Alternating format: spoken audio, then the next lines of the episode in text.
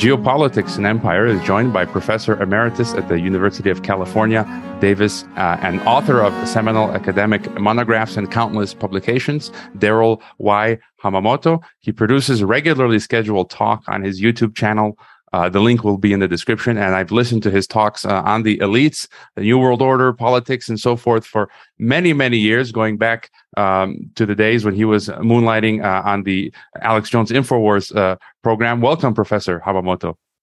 Thank you, Professor Moric. Uh, I understand that you have encountered similar tribulations in your academic career. So I'm sure we're going to have a, a, very interesting conversation uh, because as you well know, uh, we didn't change the uh, the culture and the society and the political system changed, and uh, they didn't want any authentic, real, non-synthetic voices to get out there. Do you feel me on that? I mean, you had a similar situation.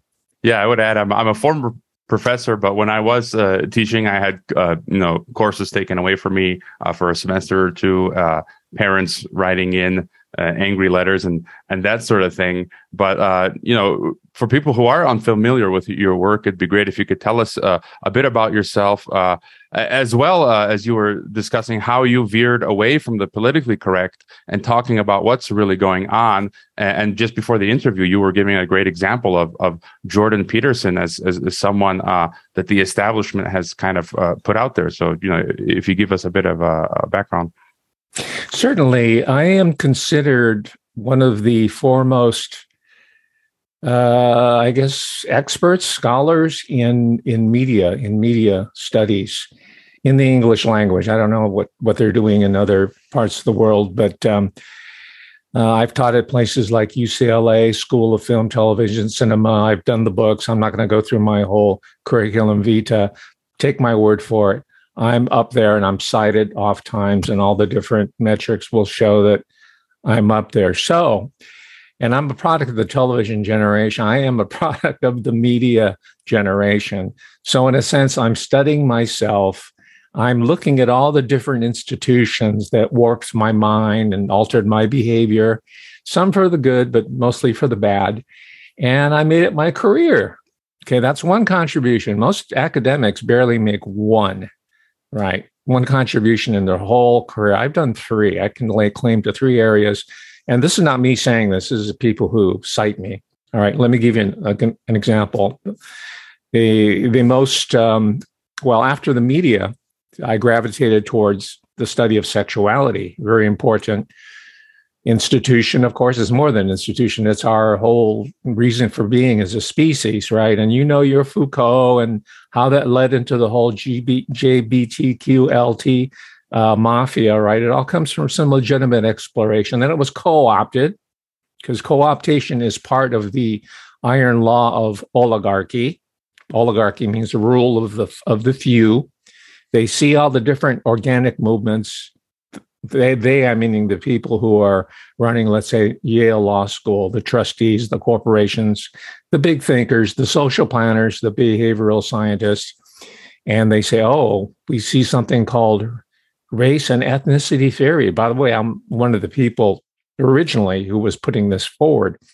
Uh, my academic appointment at the University of California, Davis, was in something called Asian American Studies right? So that's ethnic studies right there. And again, that was co-opted, and that's one of the reasons why they kicked me out of there because it was uh, it was being taken over by some uh, psychology experts, mind control people. One guy's name was Stan Sue, and the other guy's name was Nolan Zane, and they'd set up a franchise within my department to gather all the Asian American students and create databases on them and put them into the mental health system and also to try to get them hooked on very powerful psychotropic drugs such as those that we see behind these school shootings or these seemingly irrational outbursts of violence but that's all very much engineered. So i knew this i studied it i write about it and these people thought that i was a problem and they're right i am a problem and like you, sir, um, we might have been taken out of the classroom but we have a much larger audience now on TubeU, as I call it, because TubeU is also part of the oligarchic system. But to my point, even within a system of control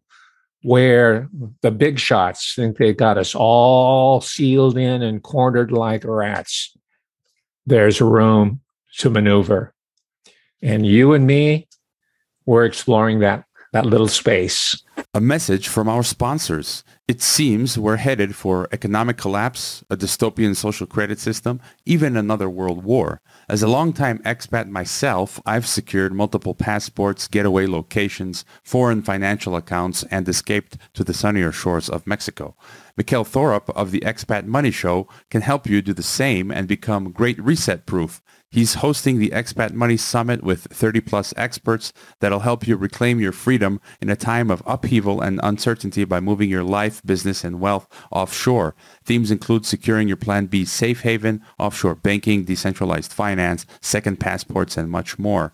Protect yourself and secure a new life abroad. Register now for free at expatmoneysummit.com or don't and enjoy eating bug burgers in your smart city. If you do find yourself stuck in a smart city, the Nomos app will help you survive COVID-1984 and the Great Reset. Nomos is a time bank that can be used by communities anywhere in the world. You just need to talk people into using it.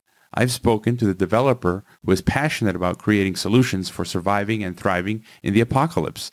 Nomos is available in English and Spanish, so hurry and visit nomos.net before they roll out the cashless society and put you in the algorithm ghetto. And don't forget to fund Geopolitics and Empire. You can leave a donation, except on Patreon or PayPal, which have banned us, book a consultation, or become a member.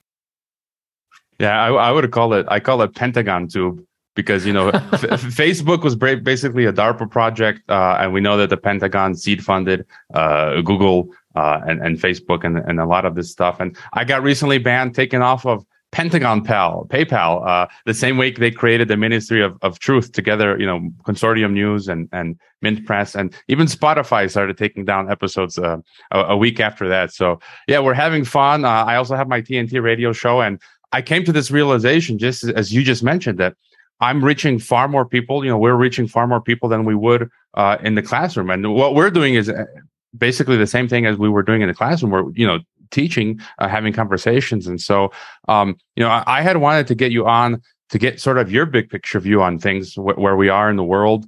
Uh, and you had said you wanted to discuss the iron law of oligarchy. And th- that is basically what, you know, we have this global oligarchy that's, you know, trying to take control, centralize uh, control at the global level. And it's funny because my previous guest briefly mentioned the iron law of uh, oligarchy. So, you know, oh, uh, take us, take, take us, uh, where you like, you know, in, in, indulge us. Well, Professor Moric, uh, that is a phrase, a concept that needs to be revived. And I'm glad that it's gaining currency. If I achieve nothing else on your vidcast today, I want people to start uttering this phrase and even better, thinking about it, because there's an organizational strategy behind this notion of, of iron law of oligarchy. Now, that's not something that I coined. It was a, a political scientist by the name of Robert Michels, M I C H E L S. It sounds French, Robert Michels. I think he was born in Italy, but his academic career was in Germany. And uh, three thinkers, and there is a some space for authentic academic scholarly work. I'm not going to bore people with with the nerd aspects of it, but Michels is one of the important thinkers. The other one is uh, Gaetano Mosca, and the other one is Vilfredo Pareto, right? He's a, he was Italian. So these guys between them were trying to figure out, hey, how come if we've destroyed all the monarchies and we got rid of the church and we have something like social democracy or socialism or democracy, liberalism, all the iterations of non-monarchical, non-Vatican, non-hereditary leadership uh, oligarchy, how come we're still being oppressed by a tiny minority, right? And that question is as pertinent today in 2022 as it was in the early 20th century with the rise of fascism and the, the great wars, numbers one and two, that, that really try to address this question. And we think we, myself included, uh, not that I was fully taken in by it, we think that all we have to do is support the great man on the white horse with uh, orange hair, perhaps, and used to be a reality television star and a fame whore on all the talk shows, right? You know I'm talking about, right? Um, that everything's going to be cool after that, right? So when the election is stolen from one such person, and it was stolen, I believe, and that's a related question, right? Uh, that's something that the iron law of oligarchy had not oligarchy and that anticipated because it wasn't computerized. If you wanted to steal a vote, you had to pay people and or steal the ballot box, literally, right? Um, so we were all disappointed and disheartened and depressed by the fact that the election was handed over to someone called uh, Joe Biden, right? Everything's thrown in disarray. So what do we do? That leaves us vulnerable to new would-be oligarchs, right? And there's a ton of them who have come forward in order to fill that emotional, because it's really gets down to emotional and uh, charismatic issues that these leaders have, right? And you know, I have to give it to Trump. He is a charismatic personality. He's made for television, and he melted all the way, all the way that he could. So we're falling uh, again for this tra- trap. It's like it's like a washing machine, right? Spin, rinse, repeat over. We we so I want to break that cycle. And I'd like to share some some suggestions, some practical um, advice today, and and throw it out to the audience to, to ponder to ponder it. And um, we don't even have to institutionalize because what I'm proposing here has no possible way of ever becoming an oligarchic system itself. You know, it is a it is the perpetual motion machine of equality. What I'm going to, and I call it um, uh, smut justice.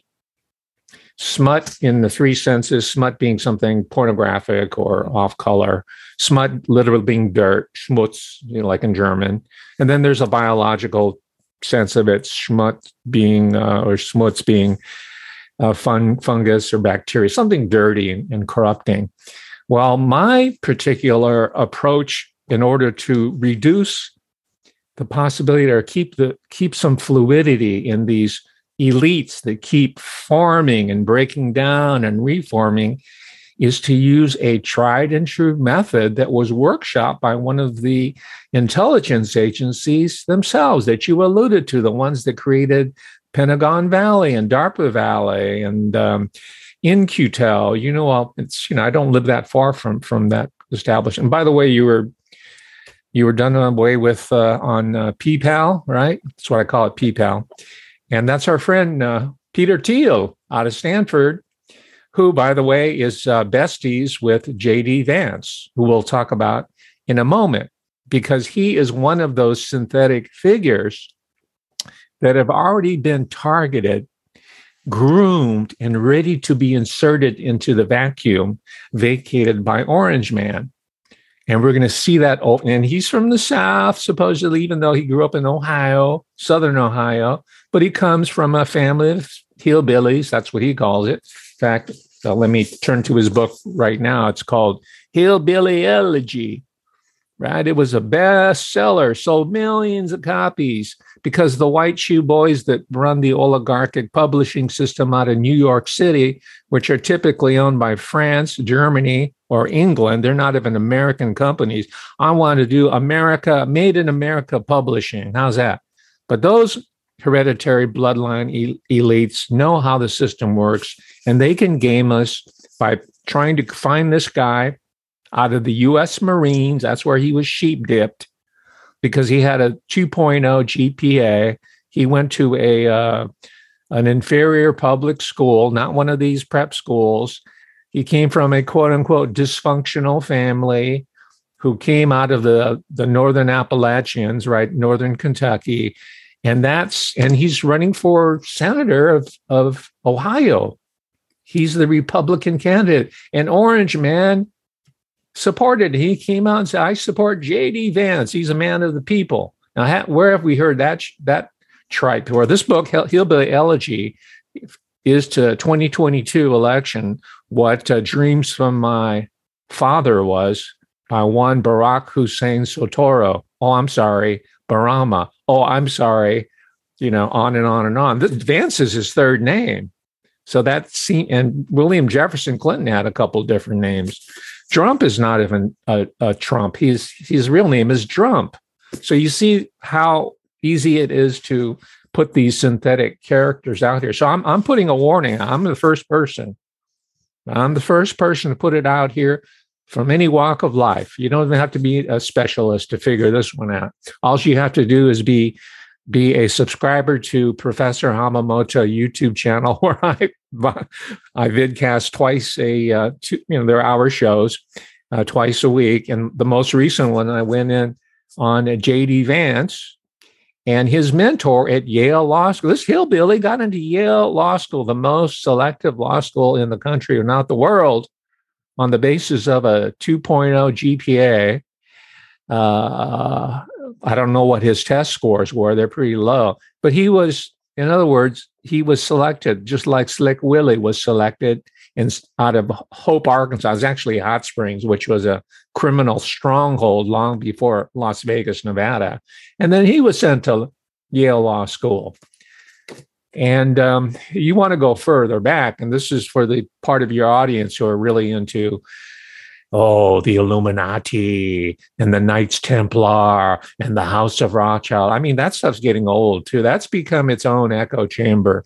But I've read it, and that's why I can critique it, and that's why I can extend it uh, a, a, lot farther than most people. See, the, the, what I'm really worried about is that once people hear this, they think they have it down. Oh, yeah, yeah, I got it.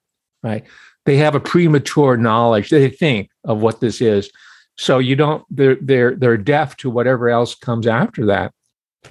But ladies and gentlemen, you're watching here. Watch my most recent uh, piece on on JD Vance and his mentor Amy Chua, who is also being built up by the New York white shoe white uh, pumps because these are mostly women that run it who are who are um, uh, I guess uh, trust fund babies you know, who who go into publishing because it doesn't pay much, but they have to pretend like they're contributing something to the world. So they're editors, right? They're the gatekeepers. And I say this with a with a, a great touch of bitterness and irony and sarcasm, because they would never give someone like you or me a contract, to, even if they, they could reap millions of dollars from our stories.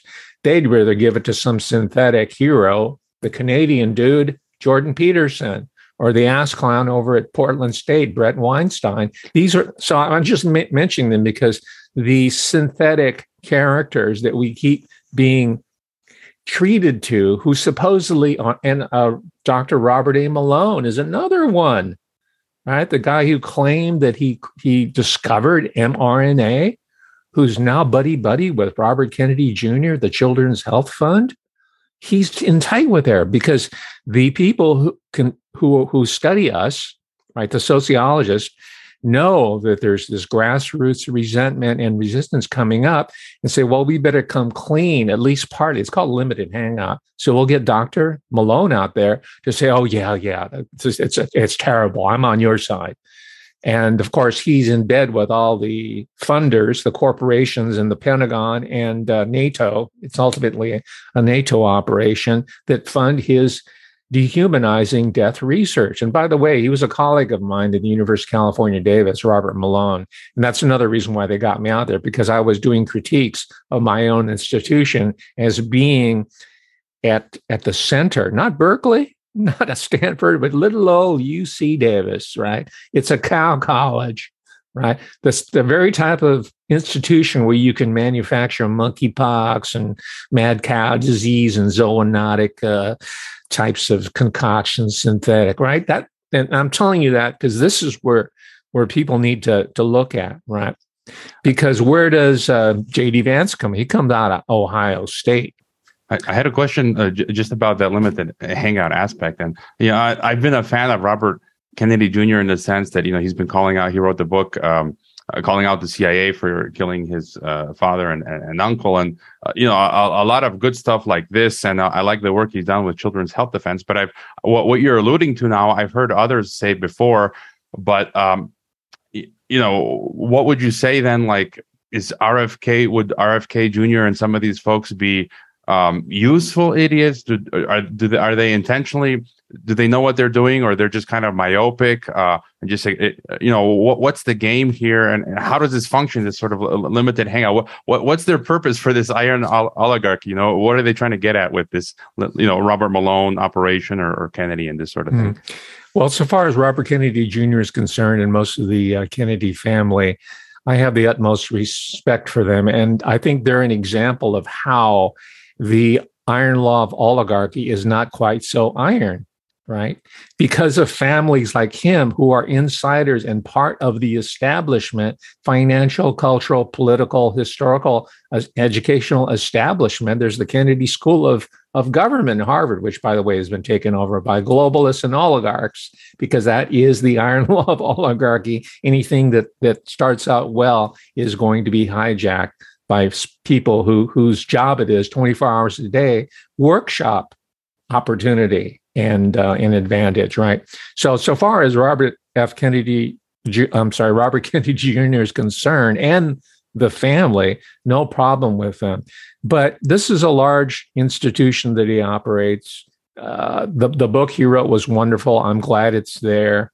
But that does not mean that he he, he and his group are not uh, invulnerable to penetration by assets like a Robert A. Malone. And if you study him very carefully, I'm a media expert, as I've already established, right? If you study him carefully, you can see all the earmarks of someone who's very well trained by communication specialists. People, for example, who trained Peter Thiel, right? They're very good at the uh, the uh, neurolinguistic programming. I think that comes out of Stanford, doesn't it? I mean, they do the intelligence test. It's called the Stanford Binet test of of IQ because part of the oligarchic, the formation and the reproduction of oligarchies is to continually identify talent that can be part of the oligarchy. And people, I'm just using Yale as one institutional example of this because we're talking about J.D. Vance, who got into Yale Law School be, uh, with zero qualifications other than he was a you know a poor white trash as they call him and he blames uh, by the way the white underclass themselves for their own problems he doesn't talk about deindustrialization he doesn't talk about uh, they call it hillbilly heroin, right down in his neck of the woods. It's called opioids. We know there's opioid epidemic, and it was created by a family called the Sacklers of New York City. Three brothers were the founding uh, dynasty, two of them of which went to the Austro Hungarian Empire to learn state of the art pharmakia to bring to the US and create concoctions to addle the brains, the minds, the the psyche of the American people and of the world. That's called the Purdue Pharma. That's the Sackler family. There's a great book on it. It's called The Empire of Pain. So this is not something that I'm making up. JD Vance doesn't talk about that. And besides that, JD Vance, who went to Yale Law School, and his mentor, she's called Dragon Mother. I call her Dragon Mama. No, I'm sorry. Uh, is that right? Uh, she wrote this book, or supposedly, she was going to become a pop star like JD Vance after writing these very boring, dry uh, academic tomes, which I read because he, she's talking about neoliberal economics and the disparities that are the inequalities, I should say, that are created out of that. Uh, it was called what the battle hymn of the um, the tiger mother. Yeah, it's just Amy Chua, Tiger Mama. That was his mentor there. But neither of them, and by the way, she's also part of this elite recruitment process, and that's uh, part of the iron law of oligarchy. Pareto, Mosca, and uh, Michels talk about elite recruitment and the circulation of elites. That's one of their concepts that they developed in the early 20th century. And by the way, that's one of the reasons why GLBTQ studies and CRT and all that are being foregrounded to the exclusion of all this stuff that came out in the early 20th century that we can really use. It's crowded because they don't teach that. Maybe in a history of sociology class, they'll teach Michels and Pareto and Mosca and Max Weber, but mostly it's Marx and neo Marxism and so called theory, you know, beginning with Foucault, Derrida, and all these other uh, CIA creations that, that the literary analysts to the humanities. It was all taken over. You know, you were in academia. It's all theory, theory, theory, supposedly. It, Pseudo theory with a capital T. I, like, I, I, oh, yeah, that's yeah, an got, oligarchic formation. I got, I got tired of, uh, of theory, but mentioning the LGBT stuff, if you could just go a bit deeper on one of the synthetic heroes that you mentioned, Jordan Peterson, early on, I, I absolutely loved him because one of the things that I've been obsessed with is tyranny. You know, my grandfather was a Nazi, uh, a prisoner. I, I, I, hate evil. I hate tyranny. I hate oligarchy. I'm always fighting the, these kinds of systems. And, you know, I love freedom and liberty. But, and he was early on very good, you know, detecting this totalitarianism out in Canada at the universities and, and, and speaking out against it. And then along comes COVID 1984, one of the greatest totalitarianism that, that the, the world has ever seen. And he's completely like flipped the script and right there for me, he like he just disqualified himself uh, completely. And as you said, he went off to Russia for who knows how long. Like like he was drugged, almost like you know the CIA renditioned him uh, and to some black site, and they were drugging him. And then uh, for me, he's disqualified. You know what? What are your thoughts on uh, Jordan Peterson? Yeah. Well, you see, this whiplash process is part of how these oligarchs work us, right? And here today, we're going to break that cycle. We're not going to be whiplashed anymore. You're doing it. You're doing it by just just breaking it down in in a in capsule form how you were suckered into him because of your family background. Oh, someone's talking about freedom. They're talking about anti-totalitarian. I'm going to listen very carefully, but be careful because most likely you're, you're being seduced, right? You're being lured into something and then they spring the trap. Just like JD Lance or Vance, I'm sorry, he's about to do the same thing to the American people. But we can avoid it because we're always reacting. We're always being responding to the whiplash. Let's get ahead of the problem. So that's why I say we're going to do smut theory. We're going to smudge these people. I'm smearing them right now with my smut. I got two barrel, double barrel smut aimed at JD Vance. It's a peaceful process. We're just talking about him. I said he's a phony. He's talking about Appalachian and quote unquote poor white trash hillbillies. Him and Amy Chua, the Tiger Mama, another creation of the publishing establishment that's foreign owned in New York City. They live in New Haven, Connecticut, which is one of the most poor, depressed, impoverished, crime ridden cities in the United States of America. So they're living in this bastion, this island of ultra privilege. Yale University, and right outside their gates is a whole underclass there that they studiously avoid talking about. There's not one mention of New Haven, Connecticut in Hillbilly Elegy, which is subtitled The Memoir of a Family in Culture and Crisis. Well, the crisis is right outside Yale Law School. The crisis was created by the Knights Templar in pre colonial times in America because part of my deep research, right, not the ones you see on YouTube and not the little, uh, uh, and this is good stuff, you know, and all the classic books. Yeah, I read Bloodline of the Illuminati. I know I got that, Jack. You know, you don't can't tell me anything anymore. Well, you guys, you need to. That's you're just starter. You're beginning. You're newbies and I say this because I get a lot of comments by jackasses on my channel telling me I got to have, you know, uh, Jay Dyer on, you know, my show because he's such a brilliant uh, original thing. Most of the stuff's played. Most of the stuff you see these people who are set up in indie media, they're plagiarizers. You know, I call them Googlers. Googling research is not about Googling. Okay. Google is not research. Google is what? It's DARPA again. So you're in the day, you are feeding into the oligarchic system. And you talk about InfoWars, that's what InfoWars has become, unfortunately. In early days when Alex Jones was by himself, putting the mic out there and doing his re- and, and doing documentaries, yeah. I was uh, into that back in 2003, 2004. Before he had a show, he had a podcast like you you're ahead of the game because you, you got visuals. he didn't even have a visual. It's just audio uh, podcast in the beginning. And I listened to it every day. First week, I said, oh, this guy's, you know, he's way out there. But by the end of the week, I said, yeah, this guy's got a lot to say. So I'm what I'm telling you is that he had a lot to do with us taking the blindfolds off and really opening up a social space to challenge what we thought was a iron oligarchic system but he has proved his career proved proof positive how inherent to the oligarchic system are these fissures, you know, cracks. And that's what my my smut approach, double-barreled smutdom, is used. I'm going to put the little bacteria, the viruses in the little cracks that they leave there, and then pry them open a little, really slowly, right? And you do it by talking about these characters, identifying them, laying out uh, what they became. You figure, you know, you find out. I thought, you know, I checked out early on. I just checked his uh, his publication record. Jordan Peterson. He's got nothing.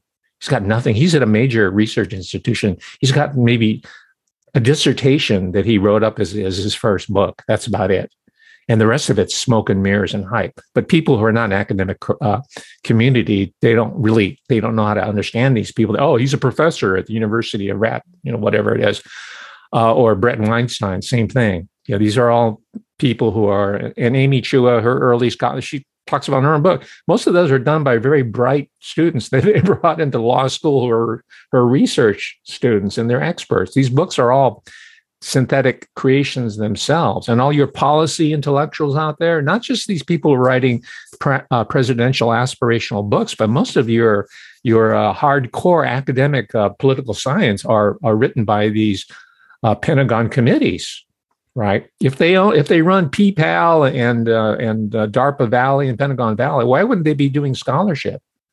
I mean they're creating um, synthetic life right? Why not synthetic intelligentsia in fact, since then synthetic intelligentsia precedes all of that. Right. Yeah. So goes very deep.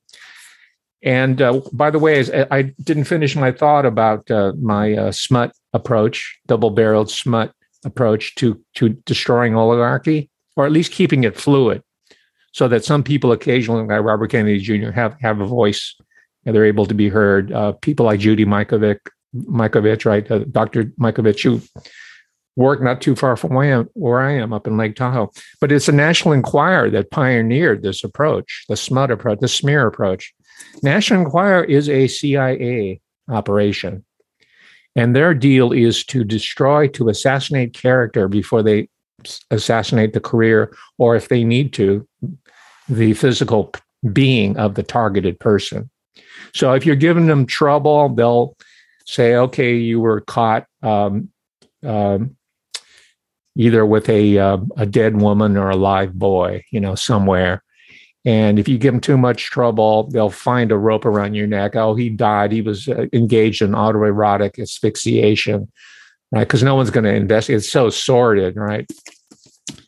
And that's how, and then, and it's all publicized through the national scandal sheet, the national, which I read religiously, by the way, because they're telling you if you know how to read against against the grain, it's, it's telling you a lot of the different psyops that are taking place. But this is done by uh, Generoso Pope Jr.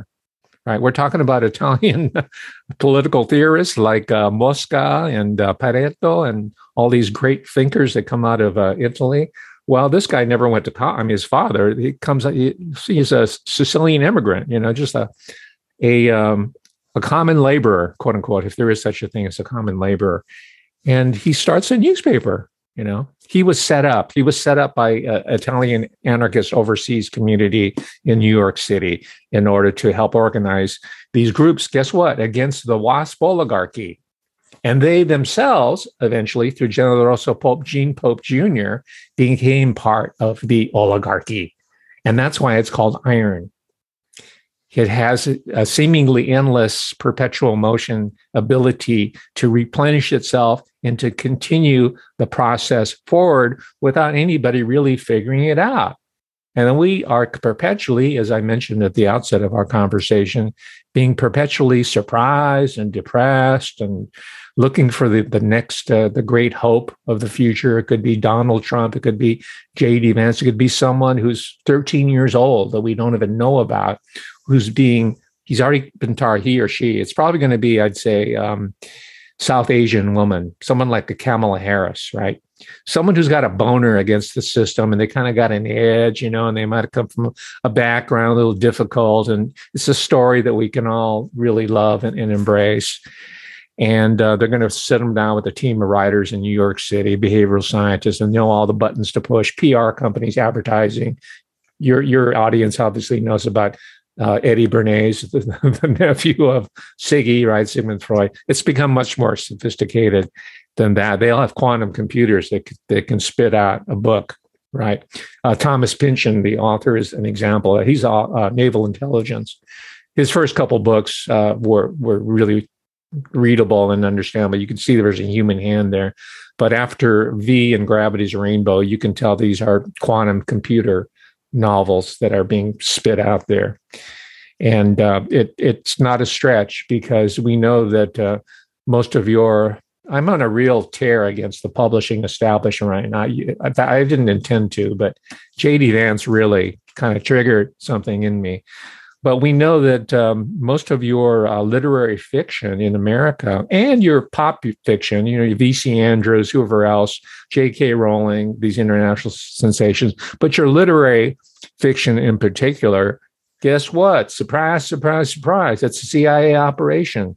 It came out of the Iowa Writers Workshop the university of, right? That is like a marquee creative writing MFA program. That's the one that all the other schools try to imitate. They're probably being paid by Pentagon funds too, for all we know. So even the fiction, both popular and literary and journalistic, it's all been bought and paid for.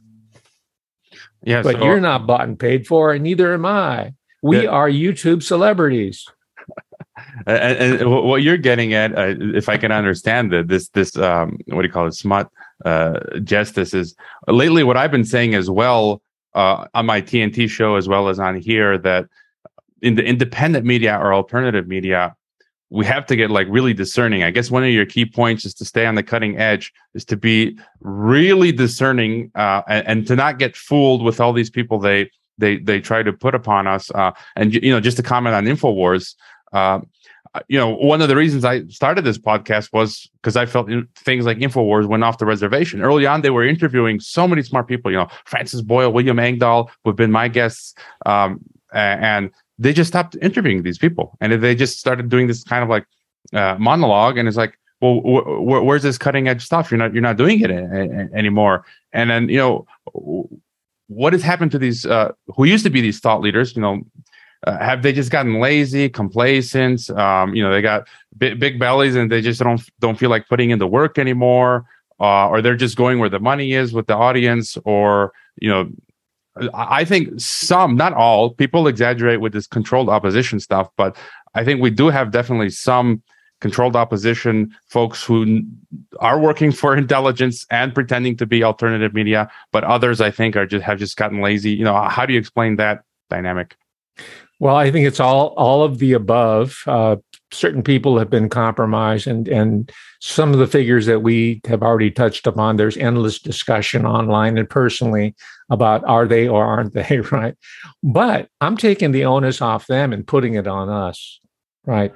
What we're what control we do have is like you, you use the magic word.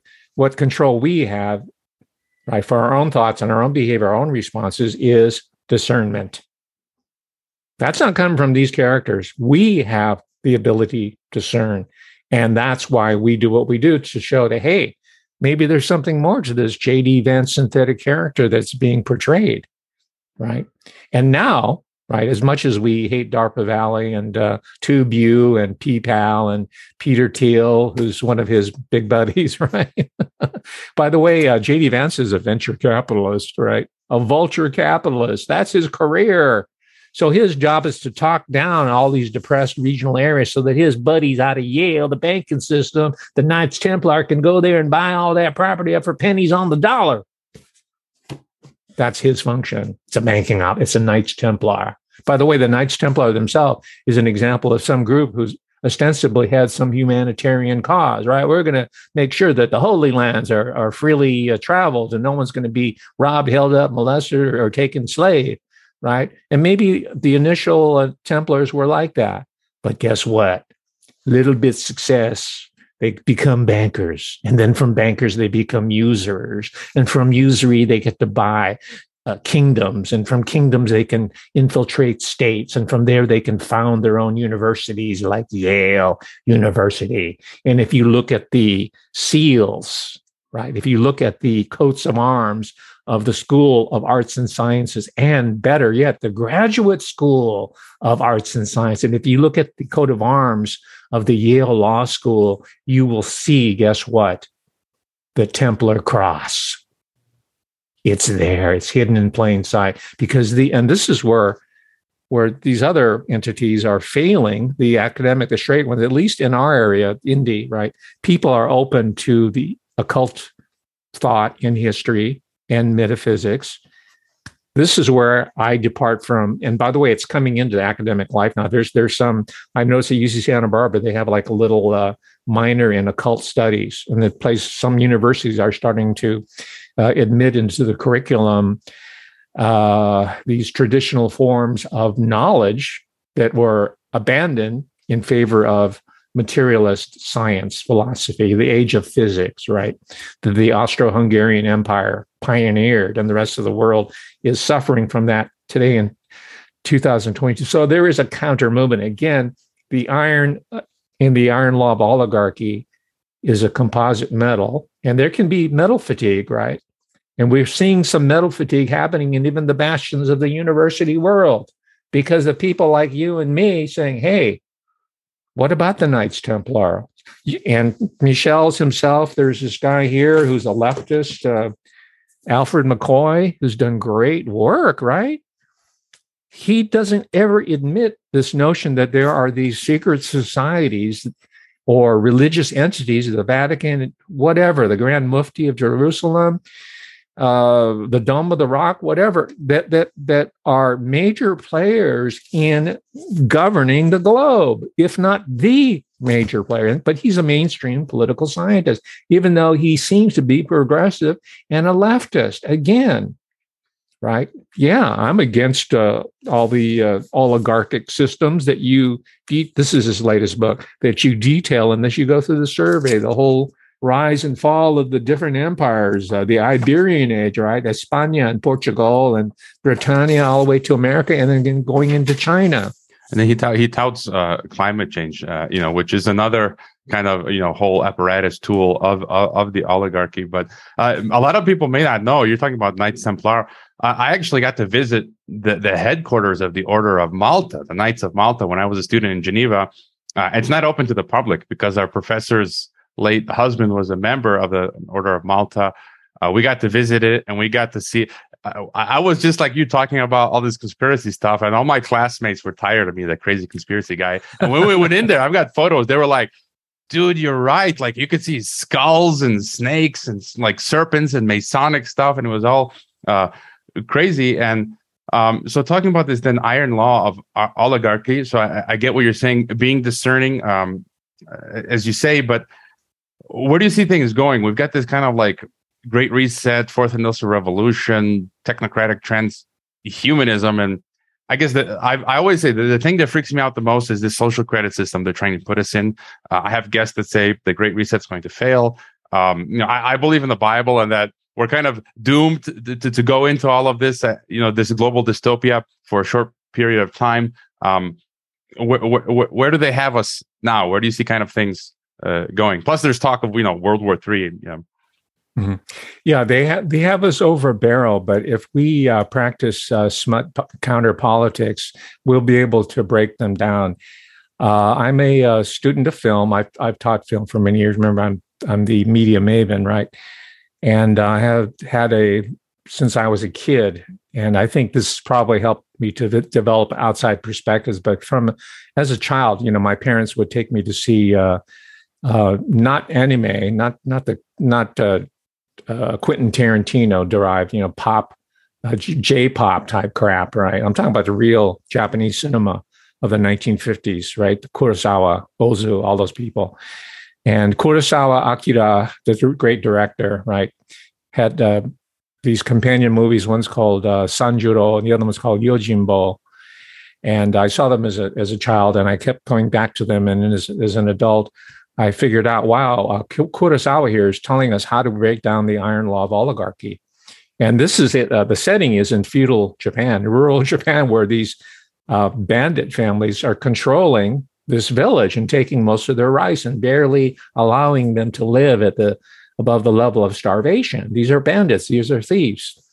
And it's a universal. It's true everywhere. It's true, you know, in Croatia, China, now, back then, wherever, America, it doesn't matter, it's Scotland, you've got the oligarchs going in there. So there's this um, uh, masterless samurai, Ronin, another term that's been trivialized, by the way, by, by comic book artists like Frank Miller, right? And it's done so that when I'm giving you the real Ronin information and backstory and the politics of Roninism, that you're going to think, oh, I got that because I read the comic book and had the action figures, you know, and I saw the uh, the anime on it, right? That's what the popular culture it debases the the the authentic.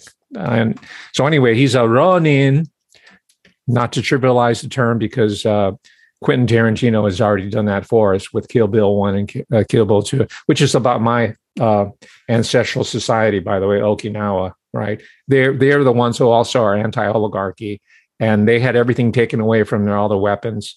But what did they use? They used farm implements, you know, clubs, and they use a fist. Right? So hey, by the way, let me tell you, there's a whole uh, renaissance in martial arts, not in Asia alone, but all over the world. Traditional martial arts through Eastern Europe, through the British Isles. You can see it on TubeView. And if you want to watch mixed martial arts, one uh, Muay Thai on TubeView, there's a great crop of women, most of them are Asian, who are kicking ass. Right. So it's telling me that the programming, the, the genetic engineering is not really working out. And there's a counter movement that's happening organically because they're, they're not reading Pareto. They're not reading Mosca. They're not reading Marx. These are fighters and they're not on video game either. It's not some uh, some autistic uh, video game programmer in San Francisco who's creating these little avatars. These are people who are fighting for money. They're professionals. Angela, Angela, Angela Lee is one of my favorite. She's Singaporean, Korean, Canadian. She lives in Hawaii. Her brother is a champion, younger brother, and she has a, a younger sister. It's a family that their their parents are, are martial artists you know, Brazilian Jiu Jitsu, Taekwondo, all of it. And it's in, so I'm, I'm, just telling you that, that this iron law is not so iron as, uh, and I'm a student of popular culture. I believe it or not, ladies and gentlemen, I have a, and I'm proud of it, I have a master's degree that says popular culture on it, not sociology, not history. I wasn't slumming. I went right to the popular. This is 1976 at Bowling Green State University before popular culture became cool. All right. So I'm just telling you this. You know, I was into the, the race and ethnicity before it got, got co opted and all the media studies. I'm telling you this. I have a track record of being ahead of the curve. Right. So when I'm telling you that the oligarchy is going to break down and how it's going to break down, you better listen to me because I have a really, really good success rate of not even predicting the future, but reading past and, cur- and current uh, situations, right? I call it cultural forensics and projecting it into the future. So here's what we're going to do, ladies and gentlemen. We're going to follow the uh, CIA asset, the National Enquirer, Gene Pope Jr., the defamation uh, campaigns. They did it to Martin Luther King Jr. They sent him the tapes, and you better kill yourself, man, because we caught you in bed with a hoe and on and on. And J. Edgar Hoover had the whole file on on everybody, JFK, everybody, right? And they got now they got the file on all of us, right? They got all our our metadata, right? So hey, you know what? That can go in both directions, right? So I'm going back to Kurosawa.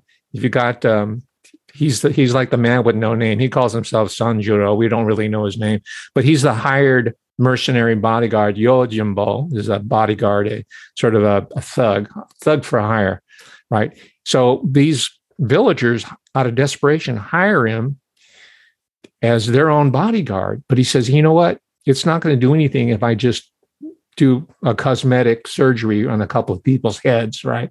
Cut off a couple of heads, a couple of arms, and the pro- they're going to grow back limbs, right? They're like um, they're like starfish. You cut them up and they're going to multiply. So why don't I just get the two factions, the two gangster families, right, yakuza, if you will, who run the village and are oppressing the peasants?